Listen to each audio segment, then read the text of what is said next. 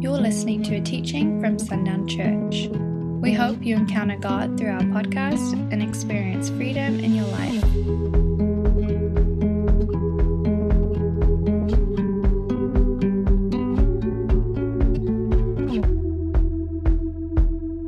This message started last night at dinner when I was asked a question that I couldn't answer, didn't had, had never even really heard the story. But so I want us I want us to go to Exodus chapter 32. Y'all probably very familiar with this story. I, I just wasn't. Uh, but it, when I started looking at this chapter, the, at a few chapters here back to back, they just they're just very very important chapters to some of the things that we still quite often talk about. So we'll begin in uh, Exodus 32. And I may not read all of this, may have to just skip and. Uh,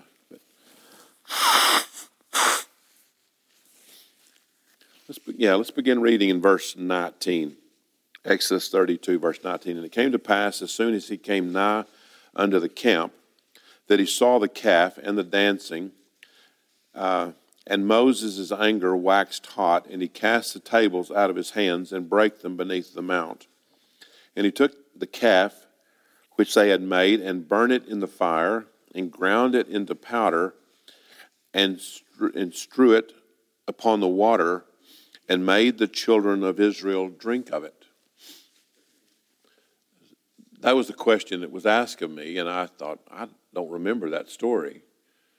But it is interesting that there's a sermon right there that you could really stop and make some profound points because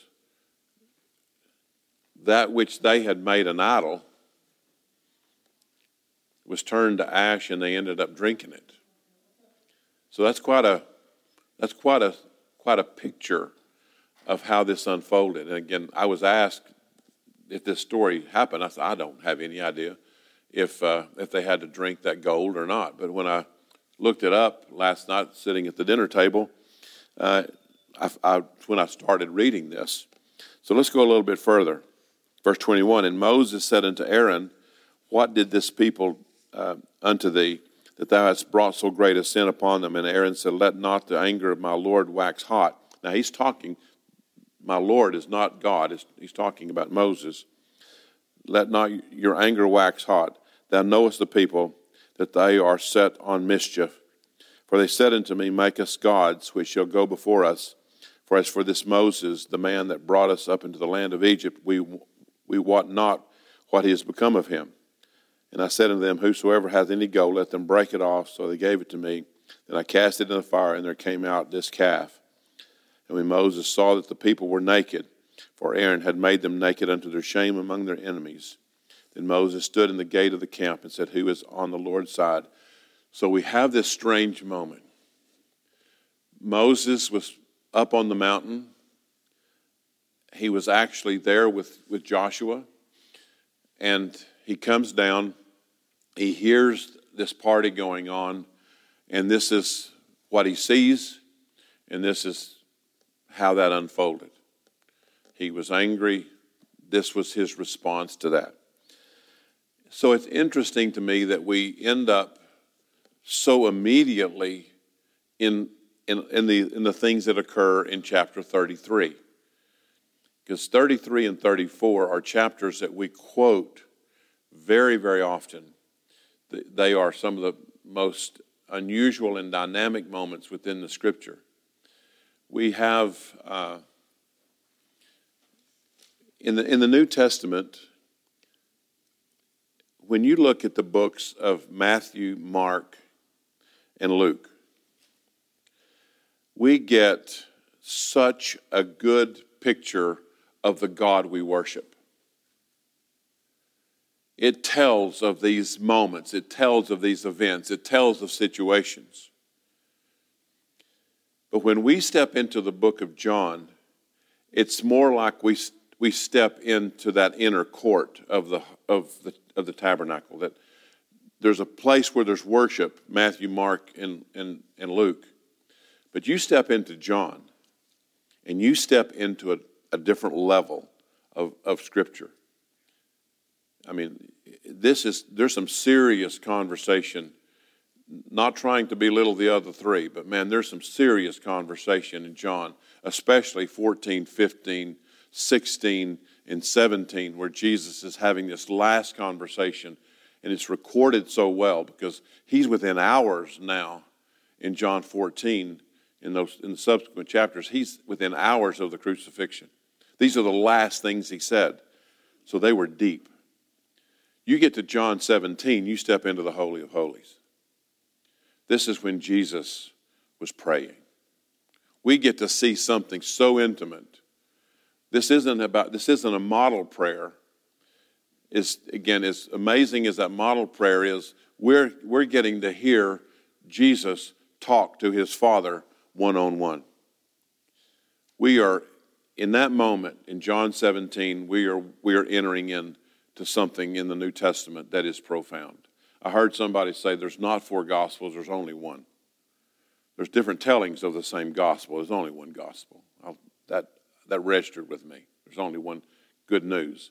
There's different tellings of it, there's only one gospel. But it's, but it's interesting to me because when I look at the Old Testament, at what would be the holy of holy moments I find it in these chapters for me. There are so many. There are so many things that David said. Isaiah chapter 40. I mean, again, there are so many profound things said in the Old Testament. But we find in this moment some intimacy that is hard to shake. So let's, let's begin with verse 12. I think that's where I want to begin. Uh, in chapter 33. Moses' prayer right here. And Moses said unto the Lord. Now, again, we're getting to listen in on a very intimate conversation. But I love the way that this is put because it's, it's casual, as, as, as someone say, well, Randy said to Elaine no one would see that as being an unusual conversation. For this to be said here that Moses said unto the Lord, See, thou sayest unto me, Bring up this people, and thou hast not let me know whom thou wilt send with me. So, this is the question that Moses has. You've told me what I need to do. You've told me that you want me to bring the children of Israel out of, out of Egypt, but you have left a question unanswered. And it's, a, it's an amazing question. Who, who, where, who, are, who are the resources? Who are going to be those people who stand with me? Who are those people going to help? Who are going to take care of this? And who's going to take care of this? It's a very legitimate question that Moses would ask. You've told me to do it. But who are you going to send with me? Now, I address this because one of the things that we've watched, one of the things that we know, is that we very often do what just happened in Exodus 32 is we make things idols. We, we can do this with money. We can put our trust, we can put our faith in gold, in money in all those things, it's very normal, it's a very cultural thing for us to do. And in the long run, we could end up eating that money.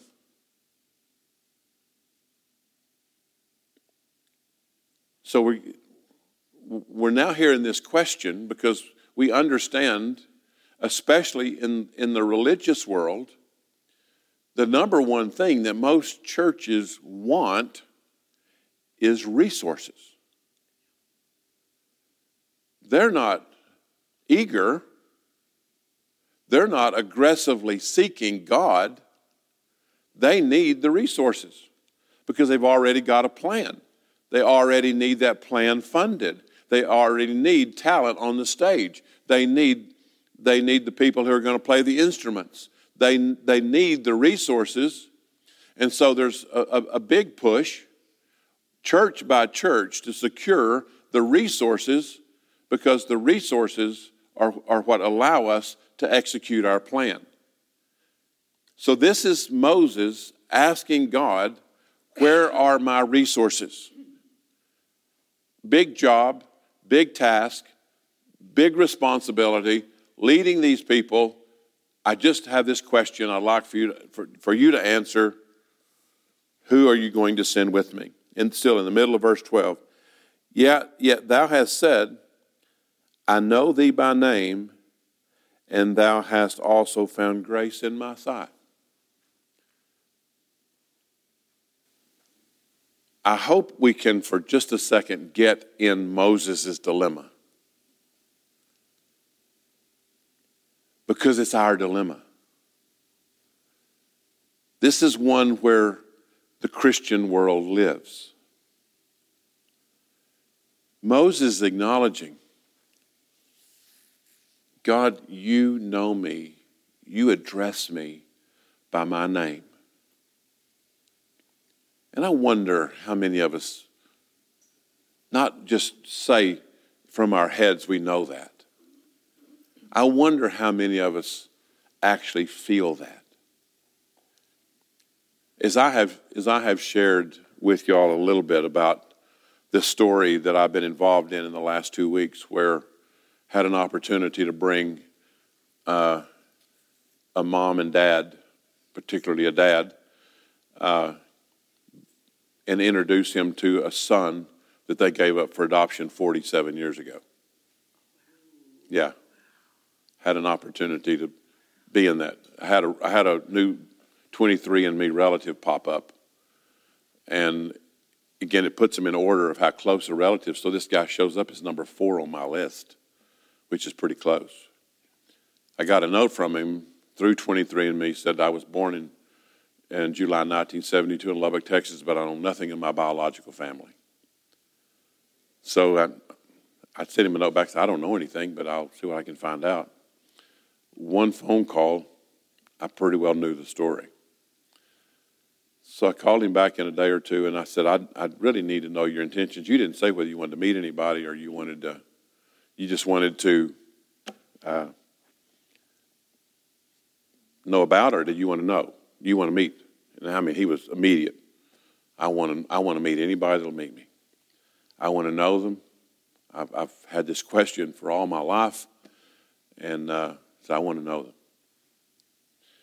So I, I won't tell all the details of the story, but it's such a remarkable story. I got a call from the biological dad because what I didn't what I didn't know going into this is that this this man's mom and dad got married three or four years after they put this baby up for adoption. So his brothers were full brothers.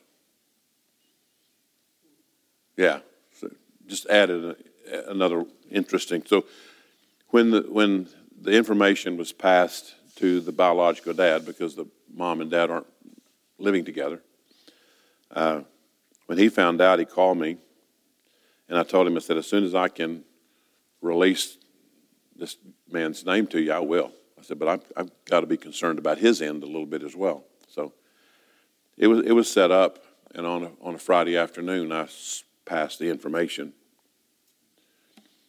But as soon as that dad heard that son's name and knew his phone number and address, he went as fast as he could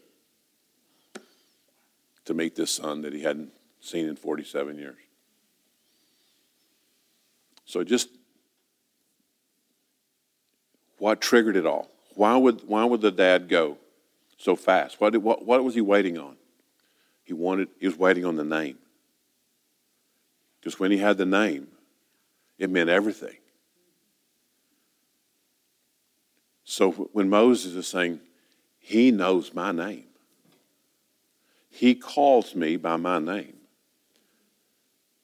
we would take that casually. But for a father who's been wondering for 47 years the name of this child that he gave, that, that he was a part of, he was so anxious for the name. And so ready when he got it because he was so determined to bring healing in this story. So just, it, again, fascinating story, and I, have been so blessed to be in the middle of it, and uh, so blessed, so grateful that God allowed me to be a part of it. But it let me see how powerful a name was. And I told him, I said, as soon as you have an opportunity to meet that, your closest family, I said, Jan and I'll be there as soon as we can get there because it's just fascinating to me to realize I've had these relatives that you didn't know you had. And, uh, but for Moses to say, God knows my name, he calls me by my name. And he said, also, you've told me that I found grace in your sight. So he's saying, you, you call me by my name, you told me that I found I find grace, but I'm still missing the resource. I still don't know who you're going to send with me. And I think it's still such a wonderful question. And I wish we would figure it out as well today. Verse 13 Now, therefore, I pray thee, if I have found grace in thy sight, show me now thy way, that I may know thee, that I may find grace in thy sight, and consider that this nation is thy people. What's the, when you, when you look at verse 13, what short phrase catches your attention?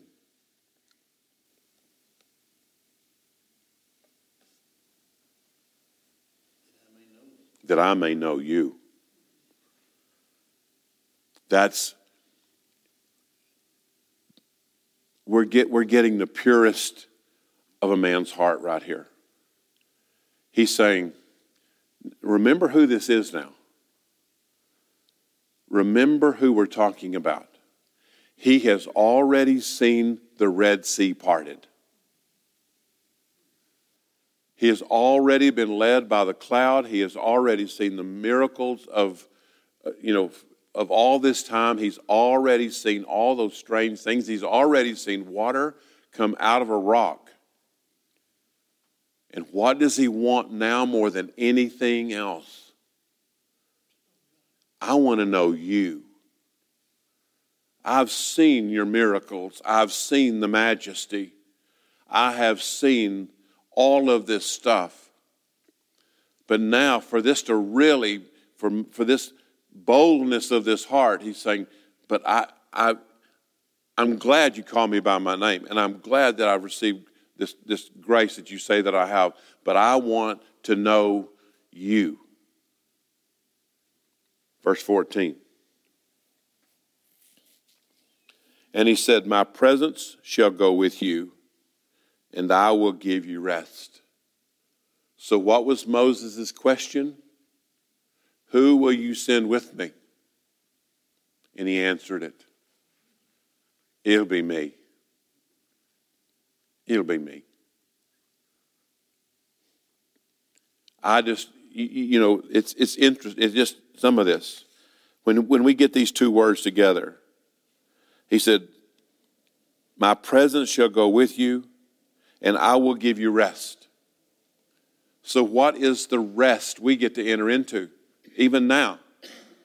What, what allows me to lean back we talked about this last week. What allows me to lean back?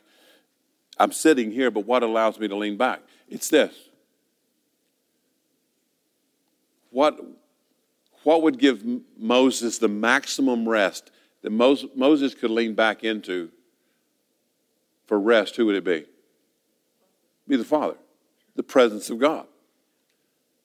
So you want to know how, you know, again, I don't, I can teach you from the Old Testament that he was already telling us back here of the coming day of the Holy Spirit. Because my rest today isn't simply in the fact that Jesus came to die for me and to do in me what he did to clean this vessel, but I get to rest today because God the Holy Spirit is what I get to is, is the person I get to lean into. And like we said last week, I just love the imagery of this that because you are trusting the chair that you're sitting in, again, because if, if you just put your faith in it, it would look like this. And again, the belief is it will, it'll hold me. Faith says, I'll do this. That's the moment when the weight of my body rests on the chair. But most of our Christian lives look like this.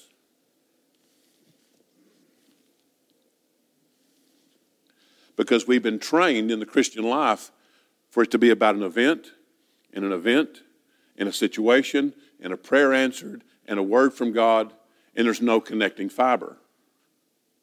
There's no connecting relationship. What's keeping you in the chair? It's not it's not your belief that it'll hold you. It's not your faith that you rested in it. What's keeping you in the chair? What happened when you put your faith in it for one second? What kept you there for the second second? Trust. It's trust. Trust is keeping you in the chair right now. Faith put you there. Trust is keeping you there because it did it one second, it's done it another second. It's done it for a minute. It's done it for two minutes. It's done it for 10 minutes. Trust keeps you there. And the beauty of it is that as long as you trust the chair, your body will put on display because your body right now is conforming to the chair. Your body looks like that which you trust. So if you actually trust God, what will your body look like? We talked about it last week. If God is love, if I rename this love, then your body would putting, be putting love on display. And I, and I shared, you know, if, if I'm sitting here and Jan comes and sits in my lap, her back here, her legs here hanging down, then, then it's coming through me, but she's still putting on the reflection of the chair. And we talked about this Again, just like right now, the chair is allowing you to do something supernatural. Your trust is allowing you to do something supernatural. Again, remove the chair. What's your ability to stay in that position? Can't do it. Totally impossible. You're doing something totally impossible because you put faith in something else, trust in something else. We put our trust in Him, we get to do something totally supernatural. And Moses back here saying, he's asking that question. I'm thinking there's, there's something really big in front of me. There is, I'm about to do something hard. I'm about to lead these people.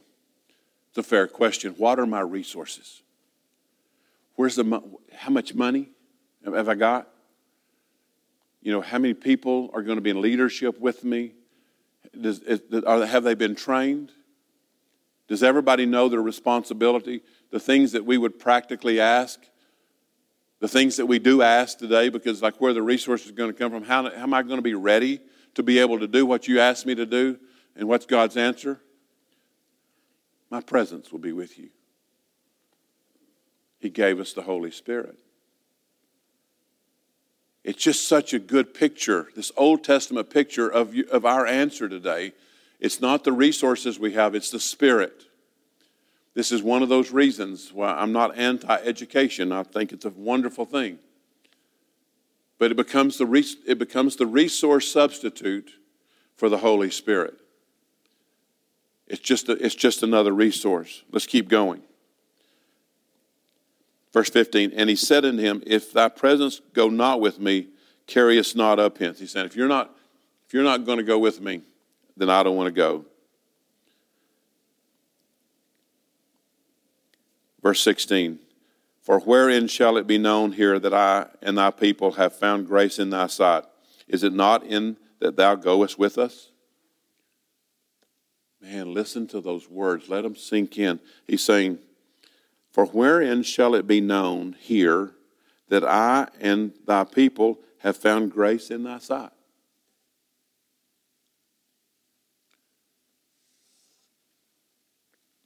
The way this corresponds to today is why is there no awe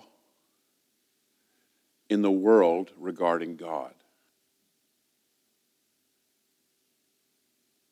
If, if we were trying to uncover that, why does the world have no regard for God?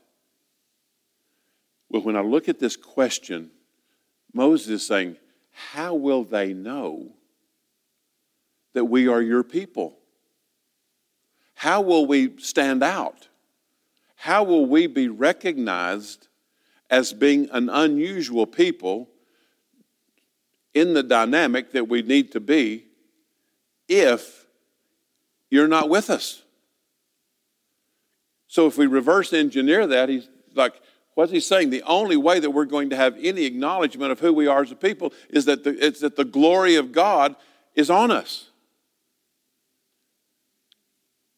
Why doesn't the world respect and have this honor and this awe of God? Look at us. We are that image of God, we are that reflection of God. And we believe in a God that is so small. You, you know, let's just take a quick trip just for a second. Let's go over to Isaiah 40.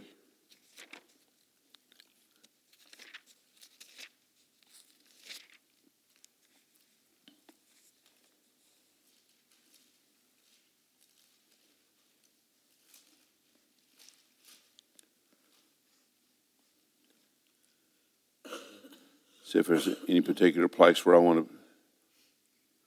Let's let's.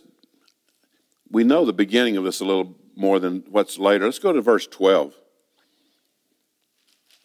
Who has measured the waters in the, in the hollow of his hand, and meted out heaven with the span, and comprehended the dust of the earth in a measure, and weighed the mountain, mountains in scales, and the hills in a balance? Who has directed the Spirit of the Lord, or being his counselor hath taught him? With whom took he counsel, and who instructed him, and taught him in the paths of judgment, and taught him knowledge, and showed him the way of, of understanding? Behold, the nations are as a drop of a bucket, and are counted as the small dust of the balance. Behold, he takes up the isles as a very little thing. What is the enormity of the God that you and I worship. Is this Him? Do we trust that in, in our world today that the nations are as a drop of a bucket? Because we sure are concerned about things that God considers so small. Because we have made our God very small. And there's no wonder why the world has no awe or wonder in him. Because the people who say they profess to love him and trust him have reduced him to a, to a God of almost no effect. I wish I could share something. I may, I may when this, I'll turn this off in a minute. Uh, remind me, remind me to share something when we get off the air. Uh,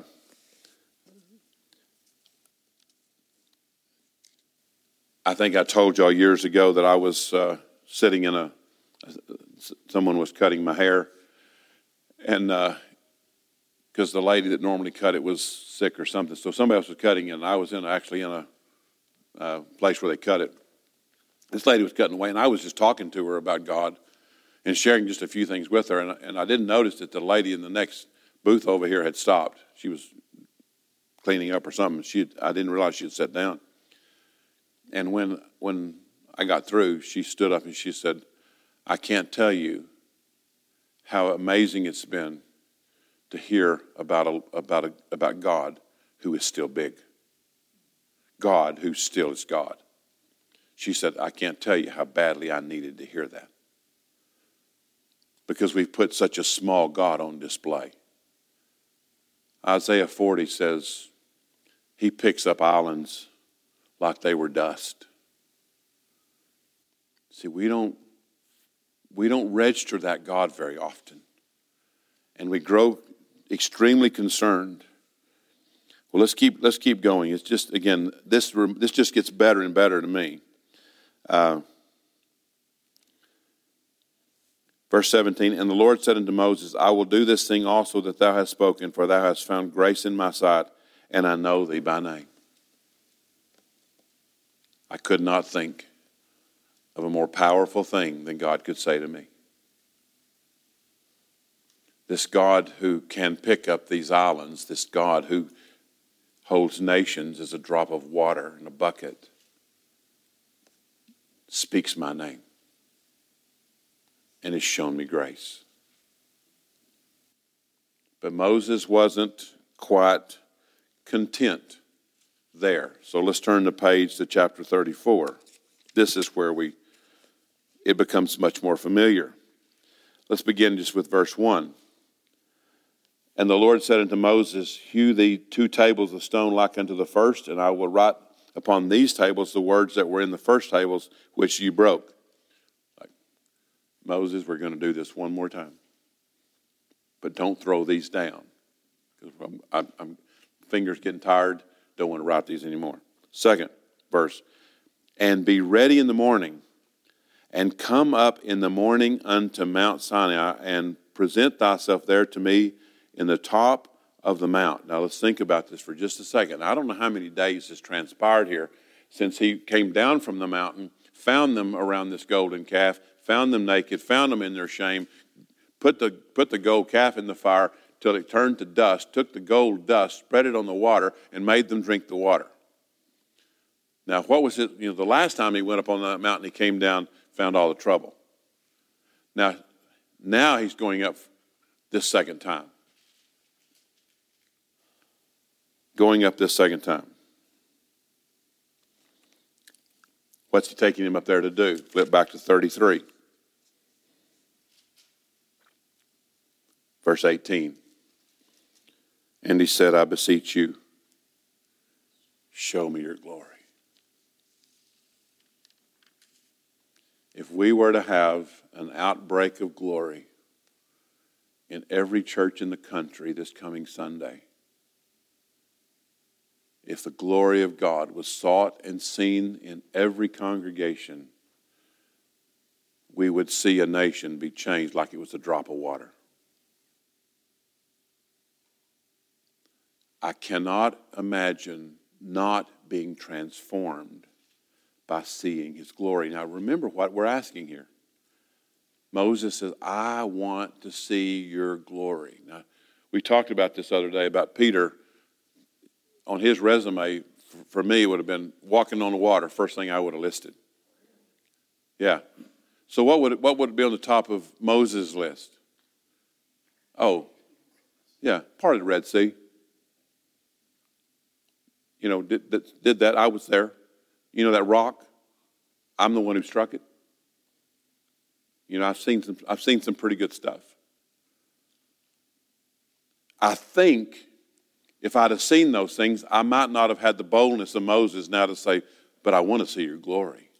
Because I would have had a tendency to say, I've already seen your glory.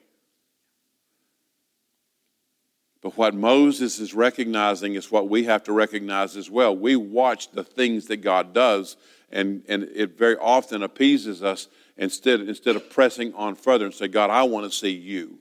I want to know you. You have given us everything, as Jay taught a few weeks ago. I, you've given us everything. All the fullness has already been given to us, so that now the, the rest of the relationship isn't me asking, God, would you give me this? Would you give me this? Would you do this for me?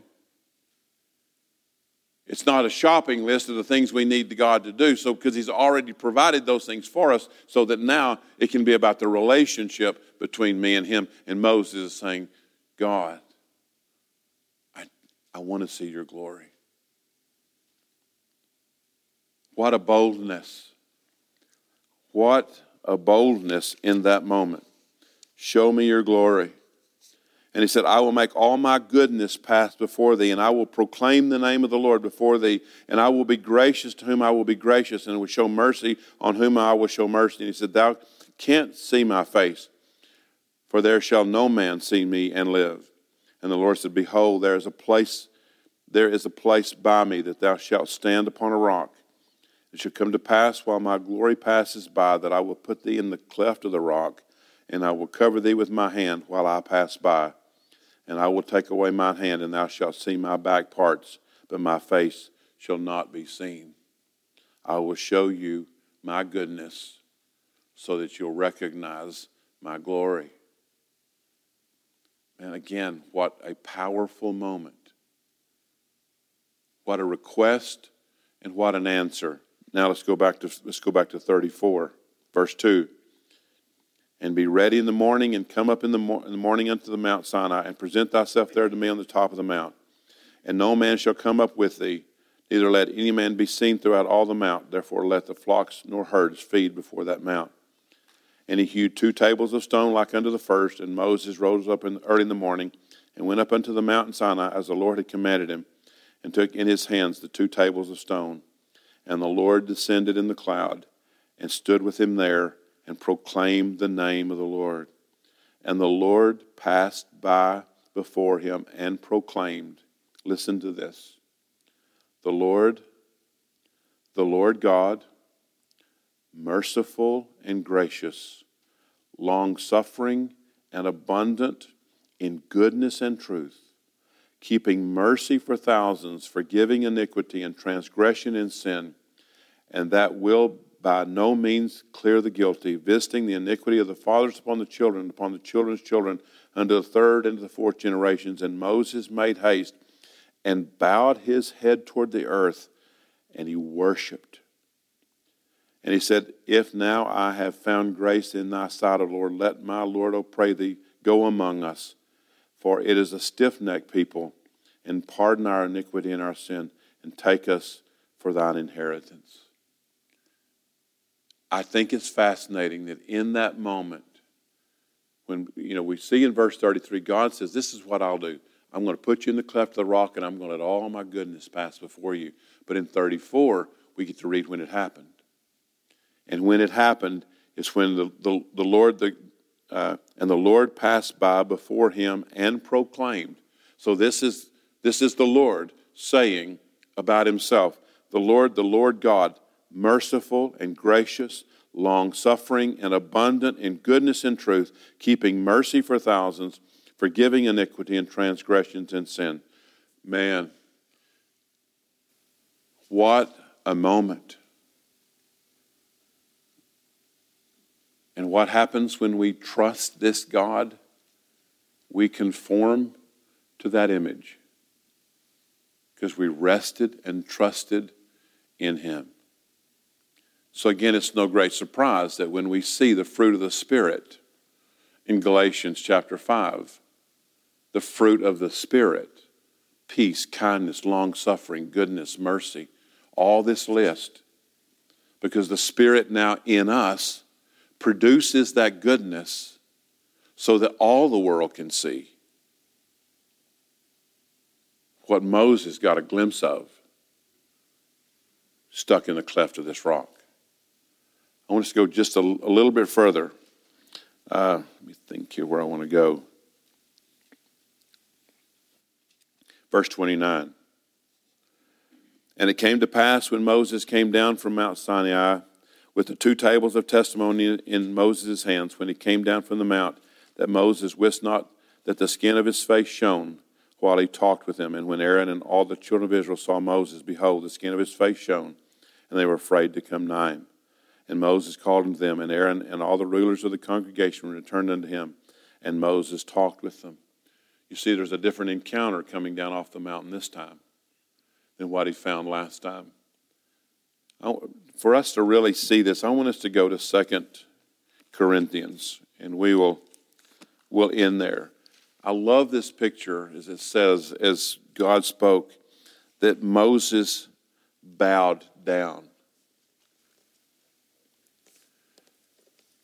This is not necessarily an indictment on any group of people, us or anybody else.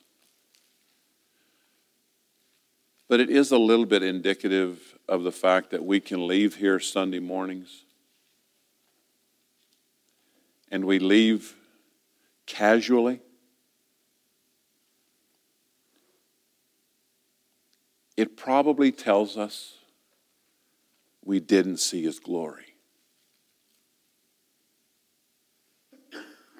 Because what do you think the moment would be like leaving here?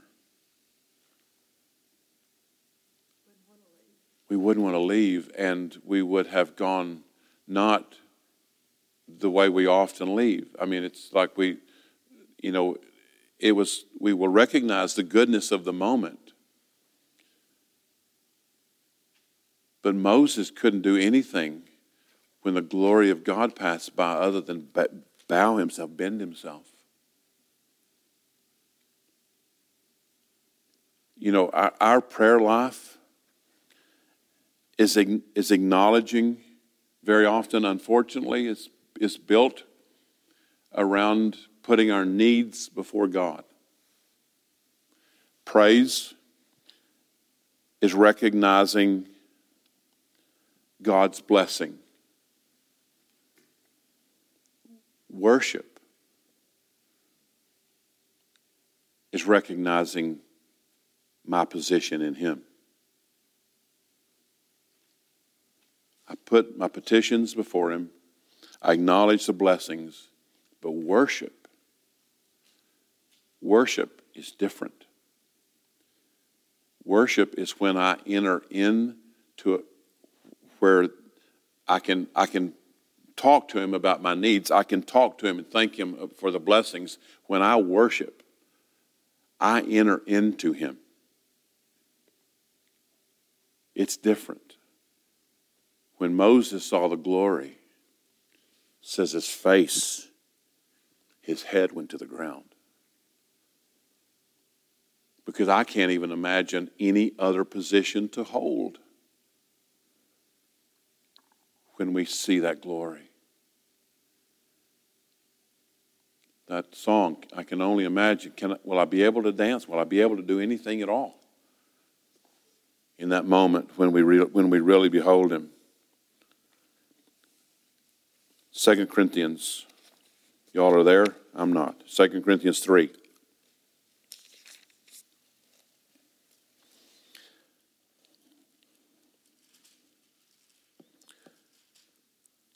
I don't know how people get around this, these verses. I don't know how the Spirit of God gets so minimized. Let me see if I can find a good place to start. Verse 15, because this is really connects with what we just heard. But even unto this day, when Moses is read, the veil is upon their heart. 2 Corinthians chapter 3, that was verse 15. Nevertheless, when it shall turn to the Lord, the veil shall be taken away. He's saying, when you read, when you when you still read back there, there's still a veil over over the Jews and their reading of it because they're not understanding. But it says now, verse 17. He's referring to to the now then and the now now. Now, the Lord is that Spirit. And where the Spirit of the Lord is, there is liberty. But we all, with open face, beholding as in a glass the glory of the Lord. Now, for us today, seeing the glory in a glass, we would see it fairly transparently. We would get a good look at the glory of God. We, as in a glass, the glory of the Lord, are changed into the same image from glory to glory, even as by the Spirit of the Lord. Now, again, I don't mean, and, and, and the Father knows my heart, and Jesus knows my heart. I'm not saying anything derogatory or minimizing the story of Jesus Christ in this book. Because I don't think bringing the Spirit of God up to the proper place of understanding is causing any concern because that Spirit is the same as Jesus and the Father. I can't raise him up and drive them down because they are one. But I can actually drag them down if I force the Spirit down and minimize the role of the Holy Spirit. I don't know how you minimize the Holy Spirit and read this and read these phrases. Read these verses. Let me read them again. But even unto this day, when Moses is read, the veil is upon their heart. Nevertheless, when it shall when it shall turn to the Lord, it their heart, when, when their heart shall turn to the Lord, the veil shall be taken away. Again, speaking of Israel. Now the, the Lord is that Spirit. And where the Spirit of the Lord is, there is liberty. But we all, with open face, beholding as in a glass the glory of the Lord, are changed into the same image from glory to glory, even as by the Spirit of the Lord. And then we can just jump right into verse chapter 4 it says, Therefore, seeing we have this ministry, seeing that we have this transforming from glory to glory, as we have received mercy, we faint not, but have renounced the hidden things of dishonesty, and we don't walk anymore according to those things that are unbecoming. He's laying a lot of he's laying a lot down right here. We go to Acts chapter 7. We don't have to turn there, but it's the stoning of Stephen. He says, The glory of the Lord was shown unto Abraham. Now, Abraham was living in Mesopotamia, Ur of the Chaldees, which was a place of extreme idolatry. Probably couldn't have found in the day and time a more evil place. And the glory of the Lord, according to Stephen, as before he stoned to death, said, The glory appeared unto that man, Abraham, in the middle of the most ungodly place. I think if we ask him, I think he'll show up in Sundown, Texas. Because he says, as plainly as we can get it now, the Lord is that Spirit. And where the Spirit of the Lord is, there is liberty. Father, thank you for just bringing this. Thanking you for the clarity. Thank you for the word. Thank you for the truth revealed. I pray, Father, that it would find a place in our story, find a place in our hearts. And that it won't just be truth received, but it will be lives transformed. We can see here, Father, your glory. You know us by name, and your grace is upon us. Thank you, for Father. listening to this message. In Jesus' name. resources, visit sundownchurch.com.